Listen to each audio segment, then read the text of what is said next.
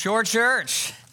This is Family Sunday. We're really excited about today, right, kids? Children, really good to have you in the gathering with us. I'm really excited about it because this whole sermon is basically going to be about loving you really, really well. Actually, this whole sermon is I'm going to teach what does the Bible teach about parenting, what your parents' job is. We're going to talk about how awesome it is to be your parents. So really glad you're here. Really excited about this Family Sunday. If this is your first Sunday with us, we are trying something new where our kids ministry is joining us other than 0 to 4. And so this should be a lot of fun. Let me just say, though, if this is not your phase of life, I promise you the impact of today's message will change your life, because even if you're not a parent, you've been parented or are being parented, and you understand, and understanding what's going on in this dynamic as parents and as children are growing up is really, really crucial. As one really smart woman told me this week, if you want to change a culture, if we want to change this next generation, which happens in the Old Testament, if you look, the next generation didn't follow God. Why? Because the church before them, the families before them did not sow in, did not teach, did not raise up these children in the ways of God. So this is going to be a whole sermon on what does it look like to be the church and love kids. So lastly, Jesus, he never got married, but he loved kids. Kids loved him. And so if you want to be like Jesus, then this will be a very important sermon. So right now, just so you know, we are in the middle of a series where we're addressing a lot of topics that are needing to be addressed. But the reason why this sermon is here right now is because parenting on these topics is massively important. So I'm going to try to, as best as I can in this sermon, help us as parents learn how to do this, okay? And us as a church. Now, we should pray, and then we'll get going, okay? All right, let's pray. You guys ready? So if you're, you know, you guys in Sunday school, you guys pray. So I'm going to go on my knees because that just shows that, like, I really need help. So if you guys want to pray for me, you can too, but I'm going to pray. Jesus, I just thank you. I thank you for these kids in here. I thank you that you made them, you love them. And I praise we learn about what your word says about their parents and how important it is to be present, to be you, to reflect you, to live for you. I pray that this message would really impact all of us. I pray you'd help me teach, Holy Spirit. I pray to use these gifts. And I pray for those who are new or even not in this phase of life at all, that they would be excited about what your word has to say about family. And just pray for this time. I pray that you would challenge us, you'd grow us. In Jesus' name, amen. Amen. All right, so in this series, we've said a few times that as followers of Jesus, we're asking the question, especially when it comes to the big topics we've been talking about, we're asking the question, not you know, what am I doing with my life or why am I doing this thing? We're asking the question when it comes to the big issues of life, who am I becoming? Who am I becoming by what I give myself to? And so the reason why that's such an important question is because what Jesus is doing in your life, his primary mission and purpose for every human being that takes a breath is he's forming you to become like Jesus. Jesus is forming us into his image. He's redeeming us. He's rescuing us. He's renewing us. So youth and children, you know this. We are born into a world not owned by us, right? We're born to show over and over and over again the goodness, the care, and the character of God. That's what we're born. We're born, as the Bible says, that we're image bearers, which means we exist to show, image out God to the rest of the world, okay? When God called Adam and Eve to have children and multiply, the purpose was to fill the earth with his image, with his glory. So God's intention and design was for this to take place through families. So this is really important. Families exist to display God's glory, which tells us something about parenting, right? Parenting is about him. Parenting is about displaying God. Parenting is about reflecting God the Father. Parenting is about seeing him formed in the children he's given us. That's what parenting's all about. If that's what the big picture of families is about. So parenting, ready? Okay, children, if you're taking notes, this is coming up. Ready? Parenting, which does what God intends it to do, begins with this radical and humbling recognition that our children don't actually belong to us. That's your blank. Yeah, that's when you fill that in. Our children don't actually belong to us, but to the one who created him or her. So parents, look at me. What this means on a street level is parenting is not first about what we want for our children, and that's really important, or what we want from our children, but about what God and his grace has planned to do through us in our children. Parenting is about helping our children live in sync with God's reality. That's what parenting is. Okay, that's your other fill in the blank, just so you guys know. So here's the big picture. Get ready, kids, because here comes the point. Here's what we're going to do. If that's the big picture, so parenting, your kids are not yours. They're about being formed to the image of God, that you're like a steward. Here's what we need to ask what the Bible teaches. 3 questions. What is the purpose of parenting? Okay. Where does parenting happen? That's what we're going to look at.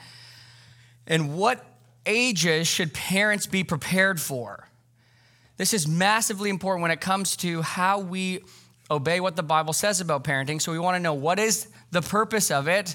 Where does it really happen? And what ages should we as parents, the church, be thinking about, be prepared for, especially even as we talk about children's ministry coming up here. So if you have your Bibles, now please open them to Deuteronomy 6.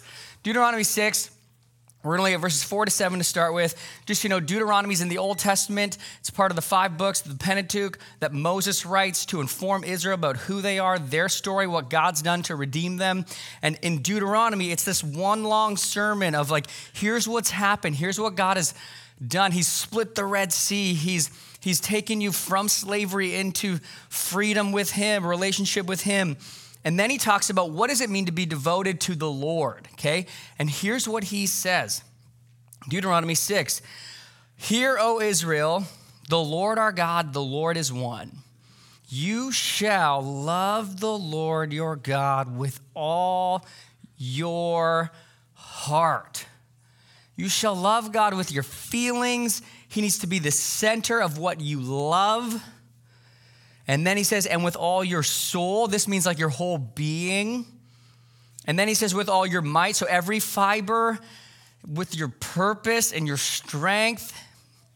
And then he says, and these words that I command you today shall be where? On your, what's our word? Heart. On your heart. And then, here it is, parenting. You shall teach them diligently. Frequently, ongoing, at every stage, intentionally to your children.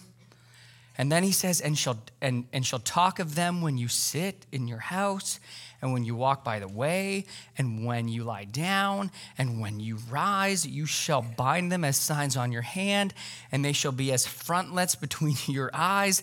You shall write them on the doorposts of your house and on your gates. So God has designed that parents would be the principal, consistent, constant, and faithful tool in his hands for the purposes of creating a God consciousness, a God enjoying, a God submission in the lives of our children. That parents, through your life-on-life teaching, influencing, modeling, instructing, you would form them to be whole men and whole women who, with their whole hearts and minds, they would love God. They would put him in the center. That's the purpose. So in other words, our job as parents is to teach our children what is worth living for and what is worth dying for. And this is what the Bible says most about parenting.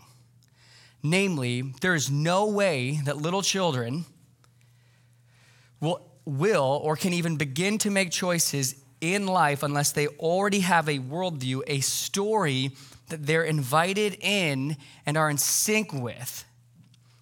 Somebody has to say, this is the way things are. Somebody has to say, this is what's right. This is what's wrong. This is what we're going to live for. This is what's worth dying for. Proverbs 1 says this, hear, my son, your father's instruction. Okay, so how many of you are sons? Raise your hand. Well, I guess, all the men, but all the kids in this room, if you're a son, raise your hand. Sons. So listen to what it says. Hear, my son, your father's instruction, and forsake not your mother's teaching. This is really weird, but I'll tell you what it means. For they are a graceful garland for your head and penitence for your neck, okay? Meaning this, your parents' teaching will make your life beautiful. They will make it shine. So this is why this sermon is so urgent in these topics we're addressing. Because here, parents, look at me. Our culture has made parents walk in a lot more insecurity over their parental influence. Because it says you're not the experts. Our culture today says to parents, you need to outsource your education and training to professionals. You don't really know about this kind of stuff. You got to give your kids to the teachers, the counselors, the tutors, the coaches, even the churches. That's where they're going to learn. That's where they're going to develop. But that's not the biblical vision. And I want to begin there, but first I want to say, don't hear me say that, there's not time for specialists and specific needs that need to come up. What I'm saying is this, the stuff that matters, what we live for, who we're made for, what is good, what marriage is, what gender is, what purpose is, where identity is found, how original sin impacts us, salvation, living in sync with the realities of a good yet broken world that Christ is redeeming, is our primary God-given responsibility of the parent. And this is the greatest need for your children. This series that we've been talking about, that this should be boring to them because they've heard it so many times from you. Ephesians 6 says this, fathers, do not provoke your children to anger, but bring them up in what? What does it say? The discipline and instruction of the Lord. This is the main task. It is teaching. And I want to help us in this. So successful parenting, this is really key, is not about achieving goals, by the way, that you have no power to produce.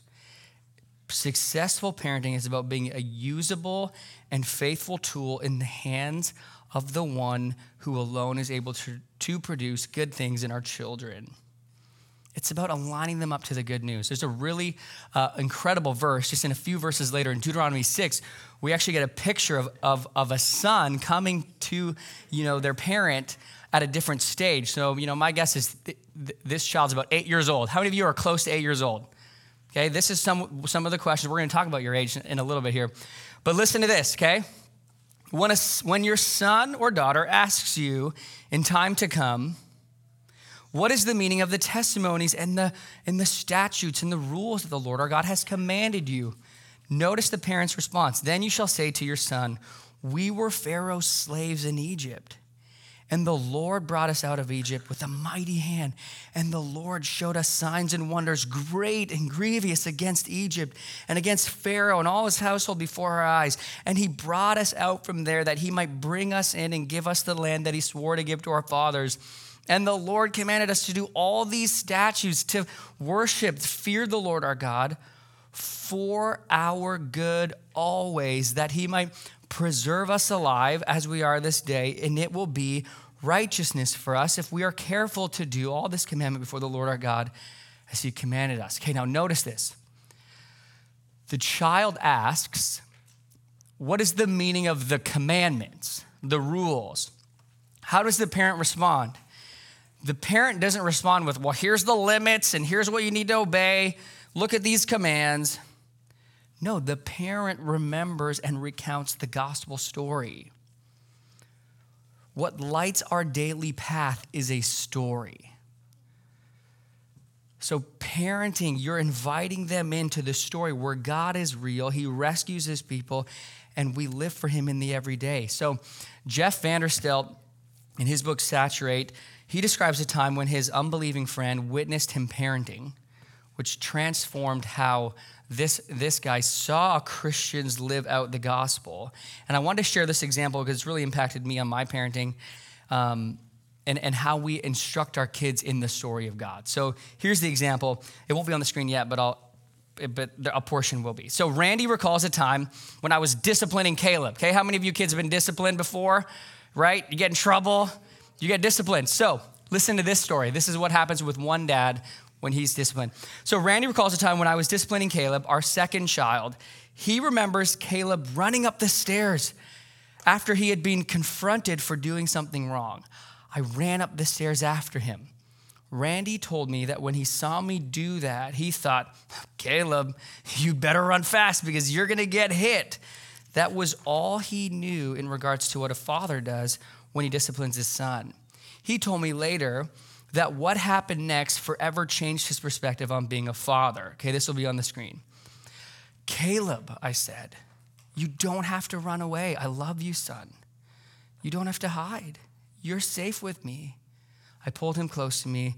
At first, Caleb was afraid. He knew he had done wrong. In that moment, I reminded him that Jesus had already died for his sin. Do you believe that, Caleb? I asked him. Yes, Dad, he said. If you do, you don't need to hide. You don't need to cover up. You don't need to be afraid. You are forgiven and loved by God the Father. Do you want to talk to God about what just happened between you and me and downstairs? Yes, he replied. God, remember, he's your father, Caleb. You can call him father or daddy. I regularly tell my children I'm not their real father. God is. He just brought them into the world through me and placed me over them for a while to direct them to their true dad. So Caleb prayed, Father, I'm sorry for what I just did. I disobeyed my dad. Will you forgive me? And I told him, Caleb, you are forgiven because of what Jesus did. And he died for your sin, and I forgive you as well. I love you, son. And God, your father, loves you very much. Now he goes on and he gives Caleb a tangible expression of discipline, a consequence. But dads and moms, hear me. When we remind our children that Jesus died to forgive them from every sin, and when we teach them about who they are and who they're for, and we teach them that because of our sin, we need a savior. We sin because of our nature. This is why we need Jesus. This is why Jesus is everything. When we do that, you know what we're doing? We're training our children, look at me, to put their faith in Jesus, not in themselves. That is the essence of biblical parenting. That's the goal. This is instructing them in the way they should go. It's telling them their story, telling them their savior, telling them their sufficiency, telling them daddy has done that too. Mom has done that too. Okay, recently, Buddy Gads. He doesn't know I'm going to talk about him. Sorry, Buddy Gads. He's been having a lot of nightmares, so you can pray for him if you think about it.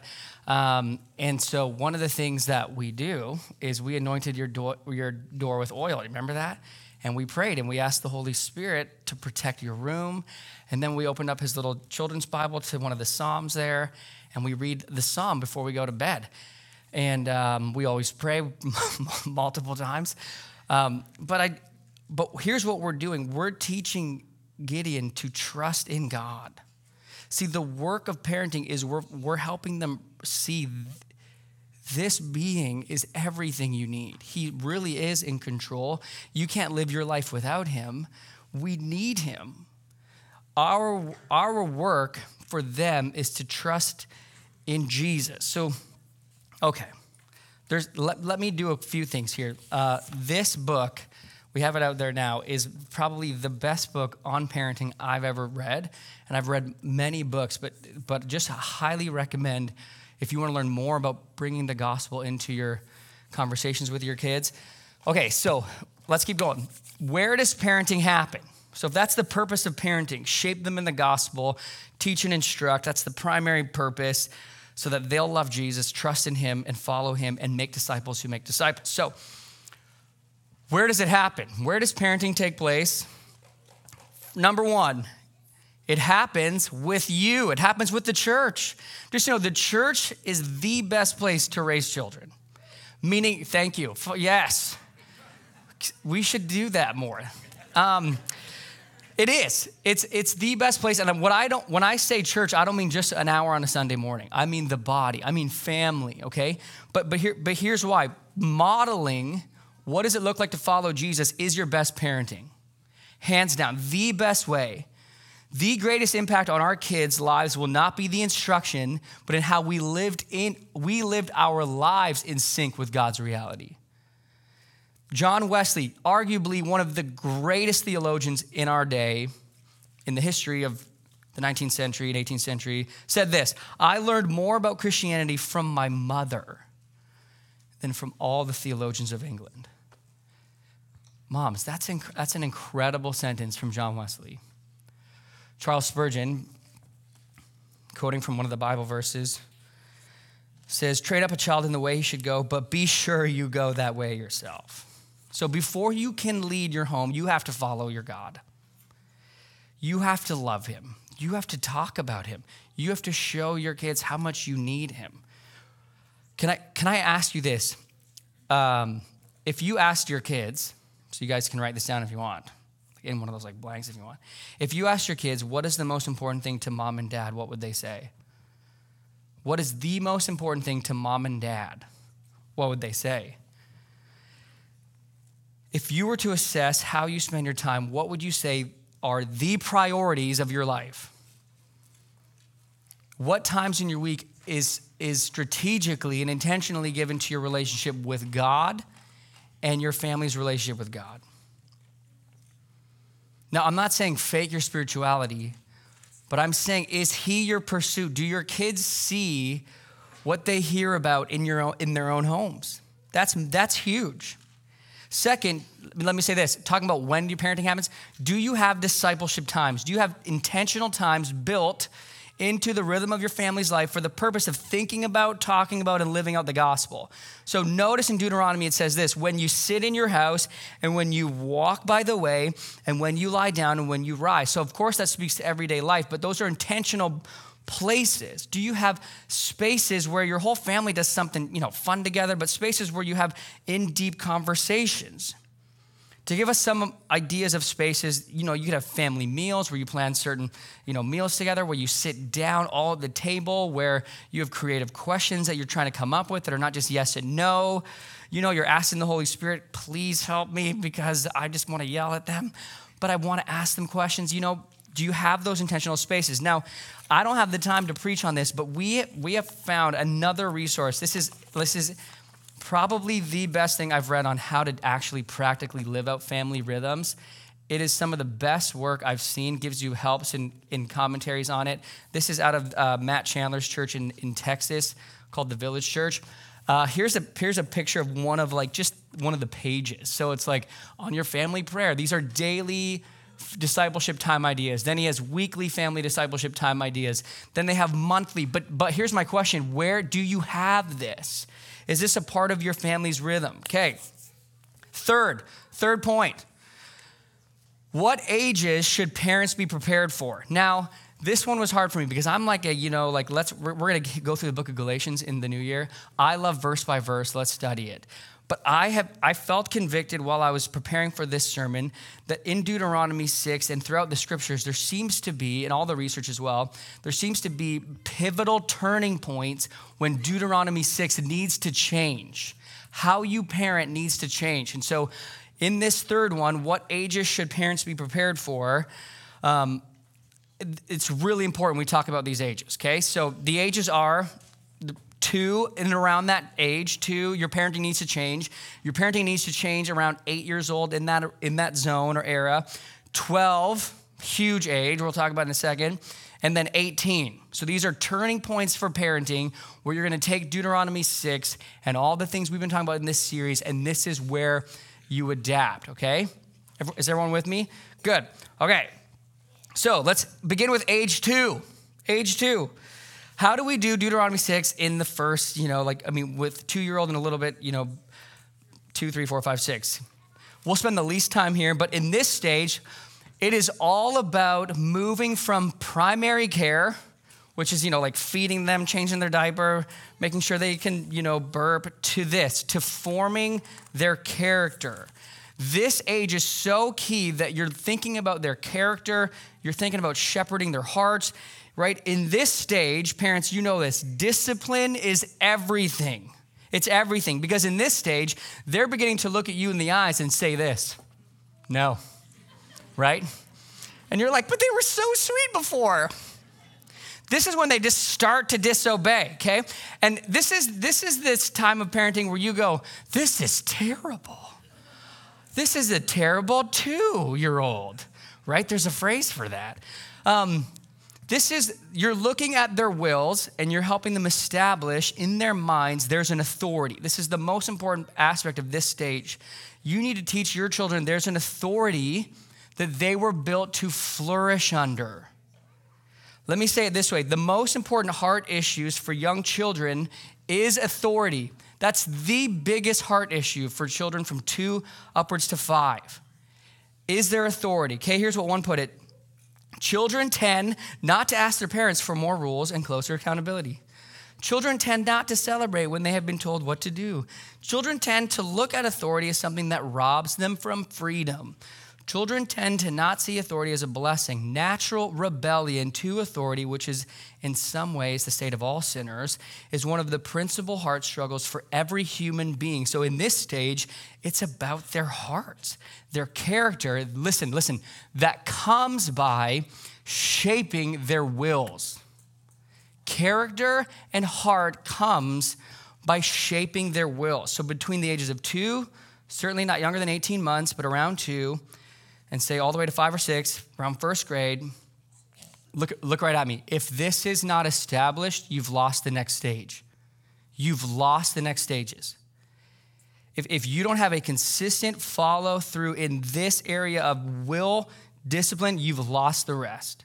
Proverbs 19:18, the Bible speaks to outside of instructing, discipline the most on parenting. So let me read you some verses.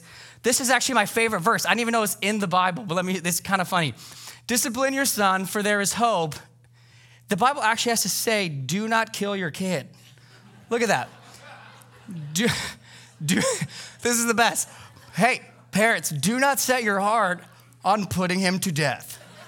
That actually has to be in the Bible. It's funny, the next verse, I just took it out. It actually says, do not withhold discipline from a child or try to kill them. So, but most of the parents are like, oh my gosh, thank you. I didn't know the Bible said, I'm gonna memorize that verse. Proverbs 13:14, whoever spares the rod, discipline, you spare it. If they say no, and if you say no again, you're going to your room, and they say it again, if you do not send them up physically, you lost. You lost.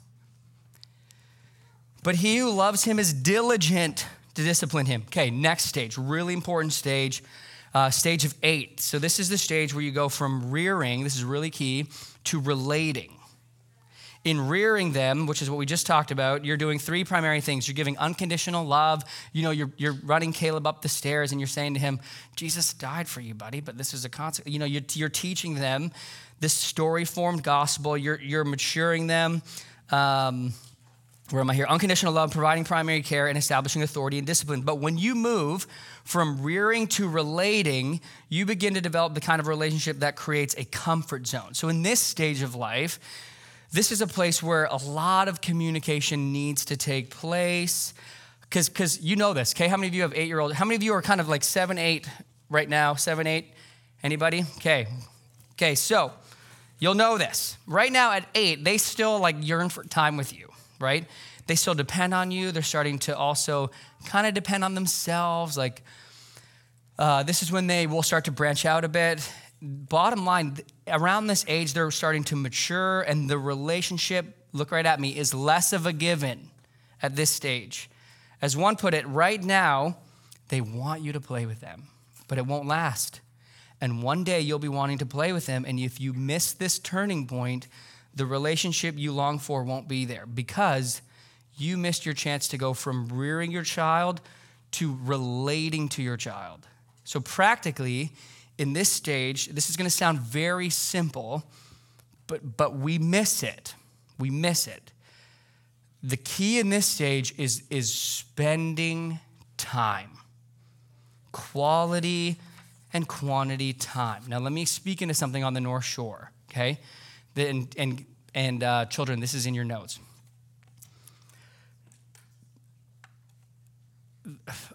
Don't confuse relational time with activity time. Okay, activity time, it looks a lot like relational time. It feels like relational time, smells like, you know, you're just going like, yeah, we're so relational. But it doesn't actually result in relationship. Perfect example, one we just entered into. Let's say you want to, spend time with your family, so you sign up your son for soccer.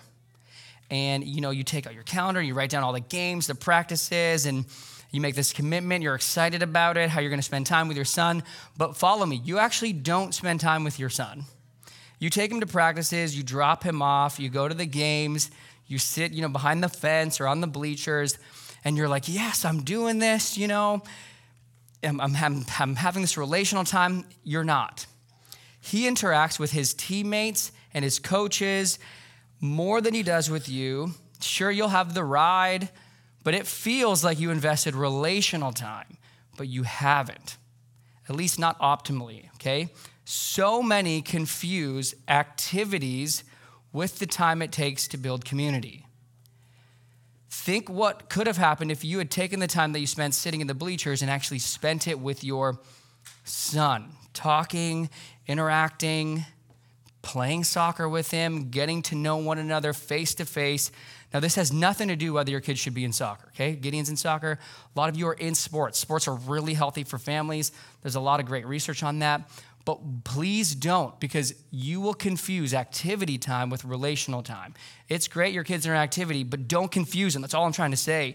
You need in this time to build intimate parent-child relationships, relational times where you're creating comfort, where you're creating this idea of knowledge and intimacy, where they feel like they got you and it's uninterrupted. It's times where you're sitting down. Maybe your thing is you go to Starbucks or you spend a whole hour just being together and you're talking. It's dinners, it's one-on-one, it's reading, it's doing those sports with them, it's weekends away, it's all of that.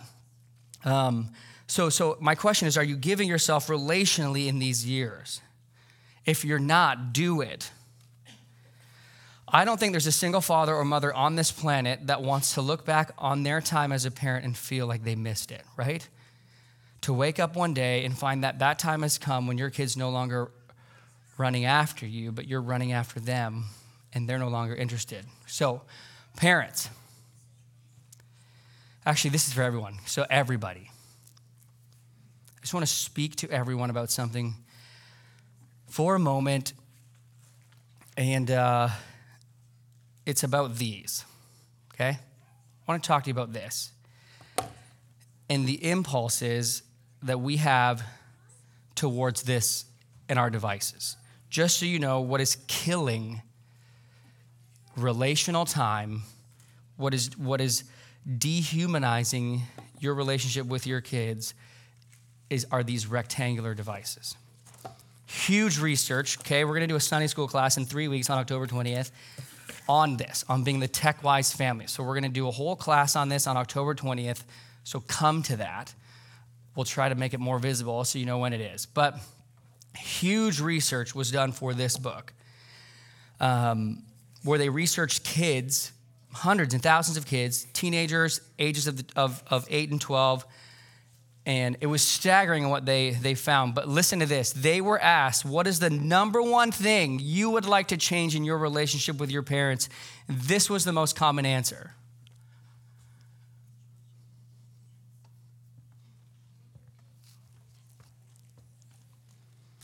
Today, the research is it's crazy. In this generation, all the historical markers of rebellion that we grew up in is actually going down. So just, teenagers as a whole, they're not getting as high as much as in our day, surprisingly, because we're like, aren't they all getting high? Marijuana's legal. No, they're not. Statistically, they're not. Teen pregnancy is going down. Partying is going down. Do you know what's skyrocketing? I'm talking skyrocketing, huge anxiety, depression, self-harm, and suicide, skyrocketing. Why? This. Let me say a few things. If you have a teenager, do not let them go to bed with their devices, ever. 82% of teenagers sleep with their phone. 70% plus parents sleep with their phones. I cannot emphasize how harmful and just bad it is. And this is not just a kid thing, it's an adult thing. It's just not healthy to have this glowing mechanism with you 24/7. Your teens are not well equipped to help their friends, which that's what they'll say. I need to help my friend in the middle of the night. They won't think rightly when they're fatigued and will probably do something they shouldn't. One study asked teenagers, if there was one thing your parents could help you in as it relates to technology, what would it be? Do you know what they said? Sleep. It's disrupting their sleep. Kids don't have the disciplines to disconnect from relationships at night. They're so involved. And of course, if you're a teenager, you want to connect with your friends. But this is huge. Parents, tell your kids October 1st, no phones. No phones at night, in your bed. They stay in your charging station. So this is one commitment I've made as a parent. When I come home now, and your dad's, I can talk to you, I can push back on you in a second. But when you come home at night, you put this upstairs or wherever in a charging station. You can check it after dinner, maybe for 15, 20 minutes if you got to answer something, and then it goes away. And you don't sleep with it, okay? There's things that you can buy at Bed Bath & Beyond called alarm clocks and white noise machines. Don't be lazy. This is killing your family, hands down. So I want to encourage you, let's be that church, okay? Dads, this has to be you, because you're the one who's like, I can't put my phone down. I got emails coming in from Singapore. And like, okay, you might get one email from Singapore, but you can check it at that slotted time. Because you're going to look back on your life and your emails from Singapore won't matter.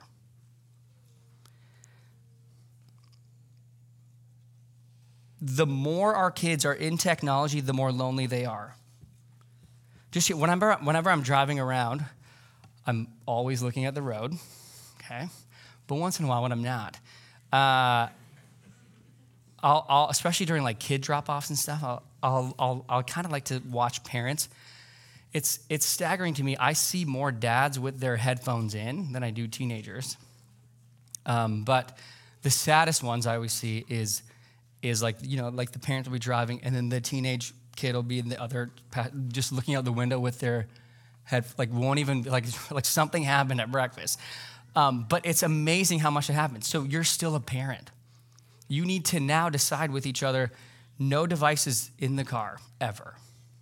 Like this has to be a part of your, all the kids are like, this is the worst sermon. What are you guys doing? Okay, let's move on. Come to that class. Come to this class. Next, age 12.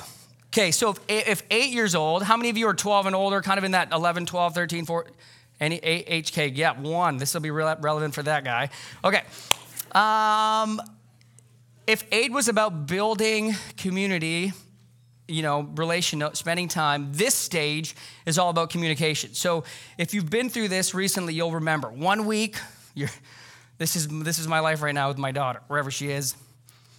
You should tell me you love me. Okay. 1 week, your fifth grader laughs at your jokes, right? Wants to hang out with you wherever you go, asks you what you should wear, gives you hugs all the time before school. The next week, you parents will know this, you're not funny. They don't want to be seen with you. They only don't care what you think, but they actually do the opposite. And when you say, love you, have a good day, it's like you didn't say anything. Well, you have to, I love you, have a good day. No? You guys can hear me, right? Right. That's this age. Okay, welcome to the wonder of the tween years. This is between childhood and adolescence, right before puberty strikes. Usually seen between the ages of 10 and 13. This is the stage. This is really important. This stage, they really ask questions. Now parenting, you cannot miss this stage. As a church, We need to listen to what Tracy says because we cannot miss this stage. Interesting, the only time in the Bible we actually see Jesus as a child is this. He's 12 years old. And guess what he's doing? He's asking tons of questions. This is the stage of asking questions. They want to know. And if they don't hear the answers from you, look right at me. They're going to go to the world, worse, to Google, or they'll go to their friends. So this is your window. One study I came across said over 1,000 children between ages of 10 and 13 show that the number who felt uncomfortable talking to their parents about things like sexuality doubled, listen to me, doubled after puberty. So don't miss this. Prior to that, just before puberty, they were wide open to instruction and guidance. So between 10 and 13, wide open. Once puberty hits, all bets are off. There was another study of over 2,000 youth which asked them to complete the following sentence, I wish. One of the most frequent answers turned out to be this, I wish I could talk to my parents about some of my problems. Same study went out to about 2,000 parents. Fill in the sentence after the words, I wish. Top answer, I wish I could talk with my teenager about the things troubling him. So look at, this is so key. There's a great window of opportunity that's open between the ages of 10 and 13 for the pivotal issues of young adulthood. It closes at puberty. Okay, I just had a talk with Naraya, who's 10, about bad pictures and good pictures, if you know what I'm talking about. Do you think in 3 years from now, she's wanting to sit with her dad and talk about that? No. But too many parents wait till they're teenagers. This is a pivotal stage for Deuteronomy 6. So here's what this means. You need to create channels. If you're a parent or you're involved in kids ministry, you need to create channels of communication during this time. Lots of Starbucks. This means you're going to have to know what to talk about and then take the initiative to talk about it. So I'm going to help you a little bit. Did a little research. These are the main things that matter to a 12-year-old. So here's what's on the mind of a 12-year-old. The top things, school and performance and grades, their looks, friends and how friends treat them, violence and bullying, drinking. This one's interesting. Being poor when they get older. I'm sure mom and dad are like, we can't afford that. Like every 10, you know. So 12-year-olds are really freaking out if they're going to be too poor when they're older. And then intimacy. I won't say the word intimacy. So look right at me. No 12-year-old is going to say, excuse me, mom. Like, I'm not in the popular crowd and I'm getting bullied online. Like, what should I do? Like, what would my faith do? What would Jesus say in that? No one. Those are conversations that need to take place. Violence and bullying. So we need to find spaces where your kids love and, you know, just say, hey, I got three crazy things I want to talk to you about today. This is when they're open. I read of one woman who remembered that as a young teenager, she wanted desperately to talk to her mom about intimacy, but she just couldn't get enough courage because she's 12 to approach her. She said this, if only there had been a word or a lead on my mother's part, the floodgates of sharing a painful problem would have been released. So a common sentence you hear from parents is, well, like, I hope they don't miss that youth group. That's not the youth group's job. They need to hear about same-sex relationships. They need to hear about marriage. They need to hear that from you. From you. Last stage is 18, but we're out of time. So if you have an 18-year-old, I'm really sorry. We'll talk about it after. I will say really quickly, in this stage, you're kind of walking into the prodigal son parable, where you're letting them go and you're saying, you will be loved, and I'm coming. I'm going to run for you. I'm not going anywhere. This is the toughest stage, the toughest stage. Ted Tripp has a whole book on it. I'll talk about it after. So we do need to move on because this sermon's getting longer, and you guys are doing a really good job. Aren't the kids doing a really good job? Let's do this. I haven't even heard one of you guys. You guys are great. So here's what we're going to do. We're going to spend some time praying for our kids. We're going to pray for you guys today, okay? Everyone, don't freak out. We're going to take communion, but before we do that, I've actually asked Tracy to come on up, and I just want to share a few things going on at the Shore with our kids' ministry. We're really excited about this. It's been my personal conviction that, and along with the elders and the staff and many of us, that children's ministry and really being a place at the shore where kids love coming to church, where they're being theologically just poured into and trained up is of highest priority. Because here's what else I know. If I invite my great neighbors and they have two kids to church, they will more than likely come because of their kids. And if their kids come in these buildings and don't want to come back, they won't come back. So we have to, as a church, I'm passionate about putting more money, more time, more priority into making a great kids ministry. I want the greatest teachers. I want our kids to have the most consistent, loved time. I want them to be so excited. The other conviction we've had is this, is children coming in and seeing their parents hear big words and seeing their parents worship God, and you're going to serve communion to each other if you've talked to your kids about that. That's an amazing aspect of being the church. And so one of the things that you need to hear from me as your pastor and from Tracy, who's going to talk in here in a second, is our biggest area of pain in this ministry and of hurt is our kids' ministry. It is the number, like, one area of need. We are losing some of the best people all the time. And do you know why kids' ministry people don't stay? Number one reason, and it's actually a really good reason, is they don't get to go to church. They don't get to come in and experience and worship Jesus and hear the sermon and experience what God's doing in their lives. And even though the resourcing is really small right now, if one of the teachers is sick, guess who's doing it next week? Them again. Some of our teachers serve 3 times a month because there's not enough help, and we have these different age divides. And so one of the biggest burdens on my heart this year is, how do we make the Shore Church the healthiest for the Shore Church? Meaning, how do we allow every member to be able to go to church? And so we have a whole vision talk on it, but I want to share with you something that we're going to try. Okay, we're going to spend 6 months with a vision that I think is going to posture us to be the healthiest we can be.